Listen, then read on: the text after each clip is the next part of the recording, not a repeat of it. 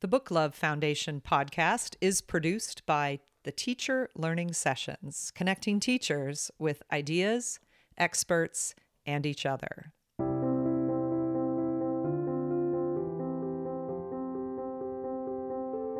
I'd like to feel like reading is something that we're still doing, in spite of all rumors that people are excited about reading. I believe that children need all sorts of mentors in their lives for different things. And I think kids need at least one reading zealot in their lives.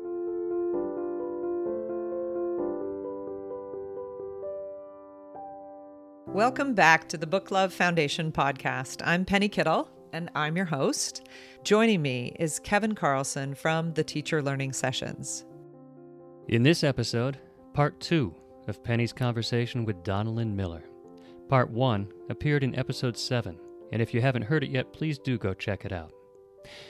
Donalyn Miller is a teacher of grades 4, 5, and 6. She's the author of The Book Whisperer and Reading in the Wild, co founder of the Nerdy Book Club with Colby Sharp, co host of the Twitter chats Title Talk with Colby, and BP Roots for Best Practices Roots with Teri Lesesne, and is the founder of the hashtag Book a Day as well.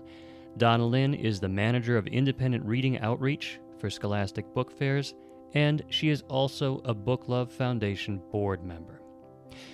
We join the conversation as Donalyn explains what it means to be a reader in the wild. She's talking about the transition for students from having a scaffolded reading life that is dependent on a teacher to having an independent reading life they carry with them after they leave that teacher's classroom. Now, here is part two, the conclusion of Penny's conversation with Donalyn Miller. Reading in the Wild was reading in the world, but it was all about how schools were just meant to be scaffolding kids to take ownership of reading for themselves. So, why do I think that's important? Well, it's not difficult to fall into the trap of passing moral judgments against people who don't read. I have to be mindful of that myself and that uh, that I'm a little bit of a zealot in this regard. But I do know the research that shows that people who are readers as adults vote more in elections, volunteer more for charity, they're more likely to attain a college degree, they make higher earnings over their lifetimes. Uh, readers, some research seems to show readers are more empathetic, they're more socially aware. You know, why wouldn't I want that for the world? You know, there's a little bit of self interest there, I suppose. We all want to live in a better world. And I believe that uh, teachers are charged with creating opportunities for their students to become good citizens. Uh, the, I can build a bridge between that idea and reading pretty easily. So, how are we going to get to that place? Because I meet a lot of parents who tell me they didn't, they don't love to read, and they think that somehow them, uh, you know, that they've passed that on to their children somehow. It's not genetic. We we don't want that apathy for reading to be passed on.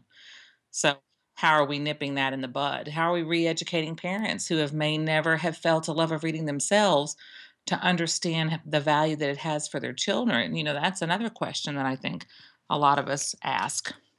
Yeah, and I'm finding myself um, thinking a lot as you're talking about how there are so many um, pillars that hold up that reader. You know, one, of course, is that you've given them tools to find books.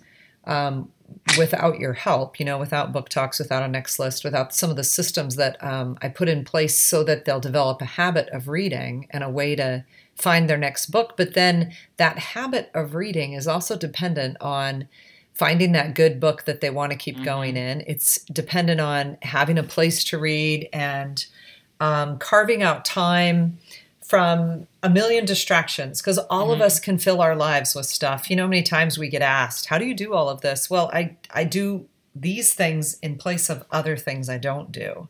And I find that I've got kids who maybe read out of compliance some of the time. They read out of joy once in a while. You know, I, I sat with a boy today and said when you came in here, you hated reading on a scale of zero to 10, you gave yourself a zero as a reader. And if 10 is that I want to read, I love reading, where are you? And he said, I think I'm at a five. And I was like, that is amazing. That's a Yeah. lot of growth in half a year.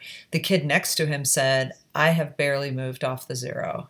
And I just, you know, given all the conditions I can create, Mhm. um, there are a lot of things that have to hold that habit up. And I think that um, so many of our kids are in it alone. You know, parents are working two, three jobs Mhm. and they're going home with all of the distractions that they are less able to manage. And one of my boys, you know, played video games, he says, nonstop for break week and as late at night as he wanted. And, you know, and I just despair that um, they'll never find all of those qualities at the same time. You made me think more about what a zealot I am and how, you know, I privilege reading as something that is um, just something everyone should love. So it's hard, hard work. It's hard to to be a teacher and to be someone who believes so much in the power of reading and can't seem to get all of my students there.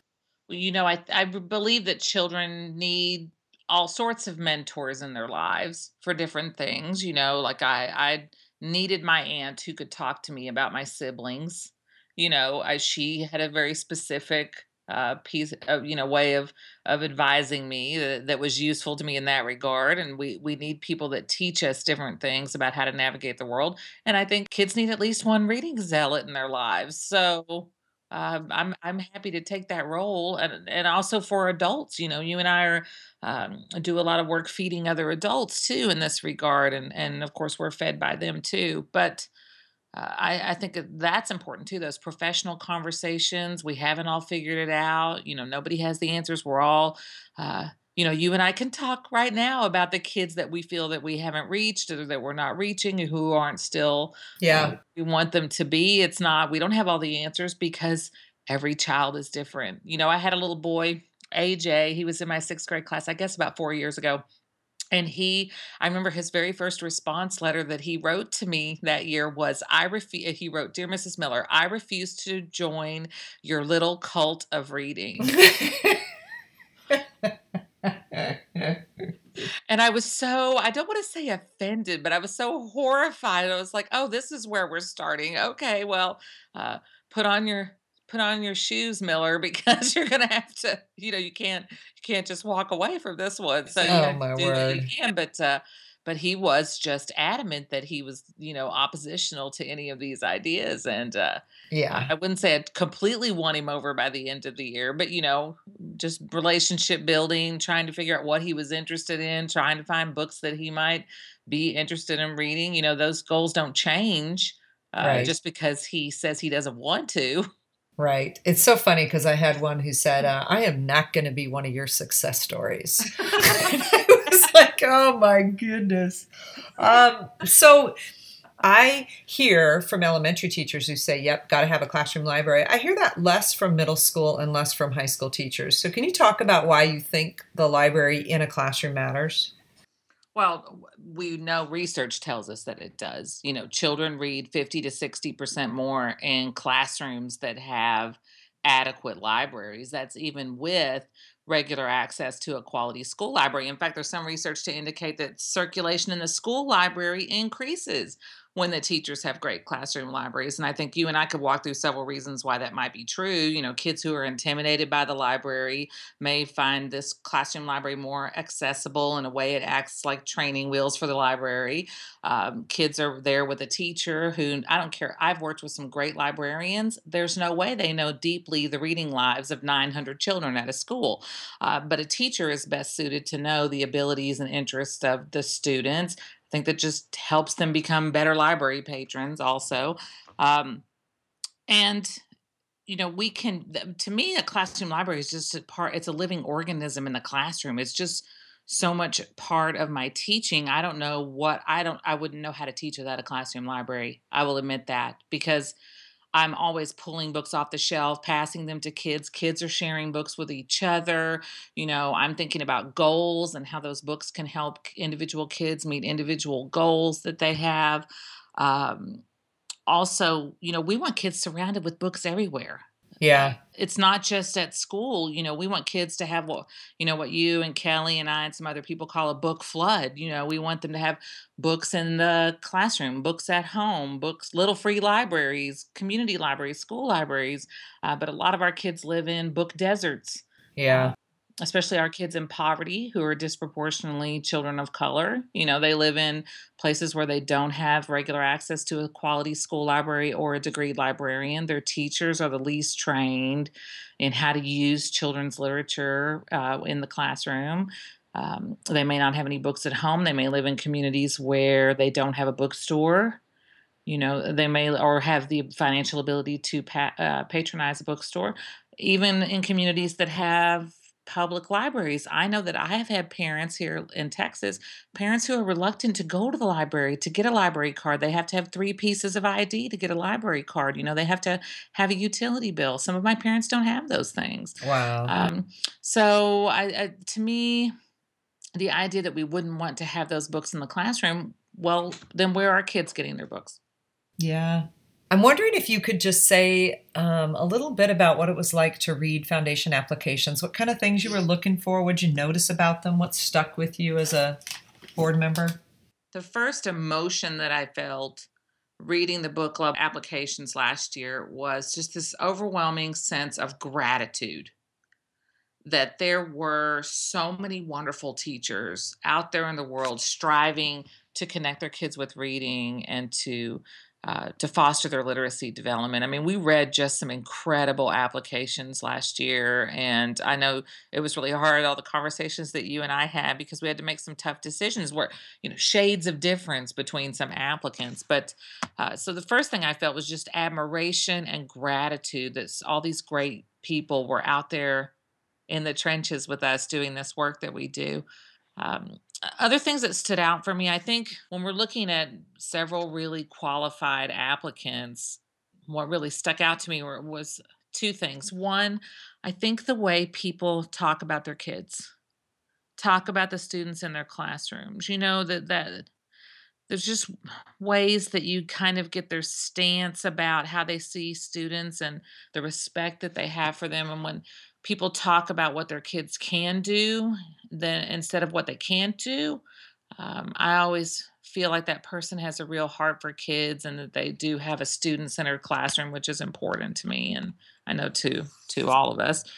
And then the other thing i'm really looking at is currency currency of information and uh, where and that's that includes their pedagogical knowledge. Who are they reading?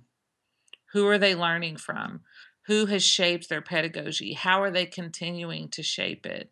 How are they connected with professional communities, online, offline, through professional organizations, through PLCs at their own school? How are they continuing to seek their own learning about the teaching profession and about reading instruction?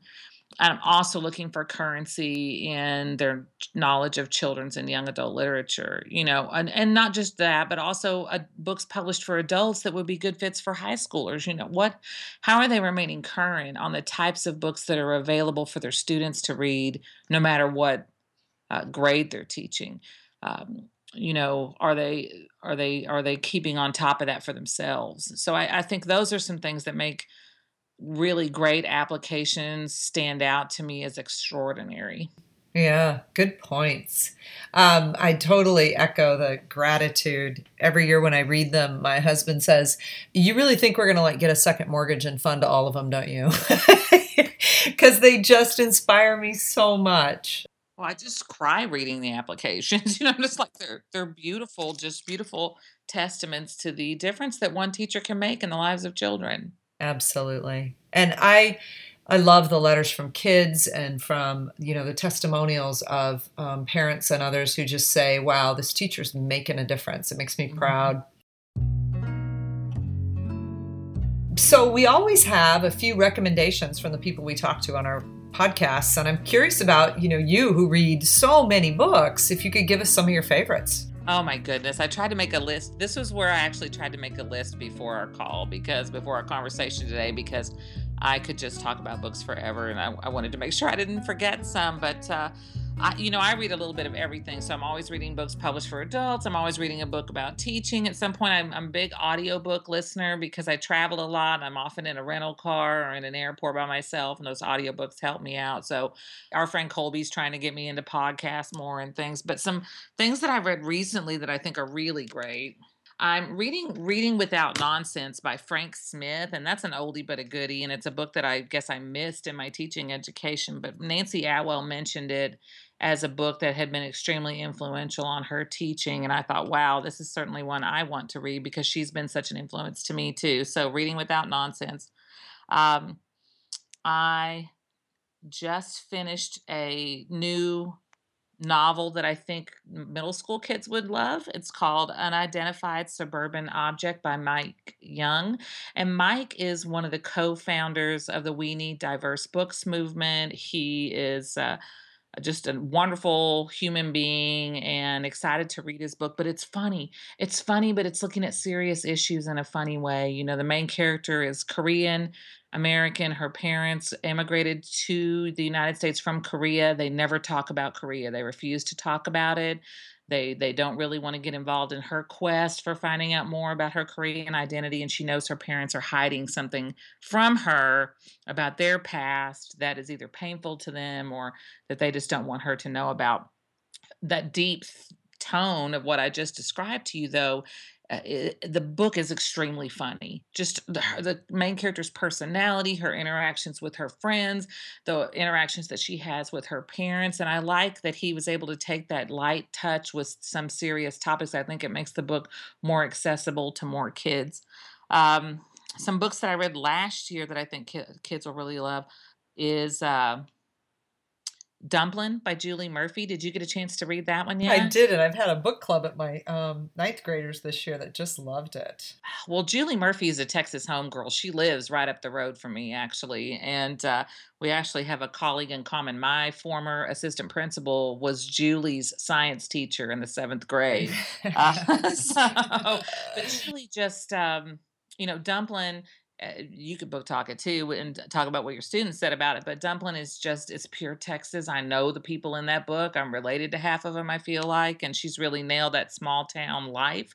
I know you live in a small town too. And I think can still appreciate some of the things that she's talking about. But uh, also what it has to say about body image, about yeah. girl empowerment, and not in ways that you know, in ways that are real, in ways that show, you know, you can still have self doubt um, also, Texas beauty pageants, man. I mean, you know, they are the stuff of legend for a reason. And I'm sure there's a hole in the ozone layer just over Texas for all the Aquanet that we've sprayed up into the air from here. But uh, That's funny. Do you know her other book though was very popular in my side room? Effects side effects vary. may mm-hmm. vary. Mm-hmm. Yeah, I've got a lot of kids reading that. I think she's just a great new talent and also just a force for good in the world. She gave a hilarious keynote speech at a conference where, uh, here locally that was a young adult book conference. And so there's that, uh, hundreds of kids in the audience listening to her. And she was talking about um, how the saddest letter that she ever gets from people, you know, she gets so she gets some people calling her out about being an overweight woman and uh, talking about her feminist mafia and all these things, which she thinks are ridiculous. But uh, she does get sad letters from people that say that they don't think the romance in Dumplin' is realistic because the fat girl never gets the cute guy. Uh. And she she said to this room full of teenagers, I mean, it was just beautiful. She said, "If you think that the fat girl never gets the cute guy, there's not a problem with my book. There's a problem with society." Yeah. And so uh, I just admire her greatly. You know, I can't wait to see what she writes next. I, I think uh, I think she's just she's doing a companion to Dumplin'. Did you hear about this? No. So she's writing a companion to Dumplin' right now that has a different protagonist, but it's set in that same little town. So I'm excited about that. Oh, cool. Let's see what else I've liked lately. Um, did you see Rad Woman A to Z by Kate Schatz? So it's 26 biographies of notable American women, but they're all American women that a lot of our kids don't know. So people like Patti Smith, people like um, Sonia Sotomayor, uh, people like Bessie Coleman. And the book is the design of the book is just beautiful. It's got these block woodcut uh, pictures of each woman. Um, I think it's the kind of book that kids that say they wouldn't want to read a biography would love to read because there's one person per two page spread. Cool. So it's the kind of book like you would pick it up in the classroom, read a couple a day, and then eventually you'd figure out, hey, I read a whole book of biographies. Uh, but I also love that it's. It, I, I kind of have a fondness for picture book biographies and biographies written for teenagers because, well, I love biographies written for adults too, but I think it's uh, always finding out about people that I don't know that much about. You know, yeah, uh, absolutely. in- introducing kids to people they don't know. I could go on. There's more. I like to Drowned City, Don Brown. oh my gosh, I love that book. Well, I loved his uh, Dust Bowl, his Dust Bowl graphic novel that he did a few years ago, and I put that on a ladder with uh, with all of our Dust Bowl texts that we have. But Drowned City is about Hurricane Katrina. Uh, Don Brown interviewed hundreds of people who survived Katrina, who also have been down there afterwards, uh, before, during, and after the events around Hurricane Katrina. I think the book is uh, honest in its portrayal of what actually happened to people there and how uh, institutional challenges and racism led to a lot of people suffering more than they needed to. Uh, I also like that the book, some of the proceeds for that book are given to Habitat for Humanity. It's continuing to build houses down in New Orleans. They've still not recovered. You know, I go down to New Orleans and I drive by all those trailers you know people still living in government housing while they've built all these beautiful casinos so um, you know that uh, it's going to take a long time for that area to recover but i think that book would be a powerful one for kids to read because for our students hurricane katrina is already historical It is. it's already a historical event. You know, you and I lived through that on the news, and I have stu- students that came to Texas from Hurricane Katrina that were displaced, never went home, and um, so it seems more fresh in my mind. But for our, many of our students, they don't have context for it anymore. Yeah, those are such good recommendations. Thank you. You're welcome.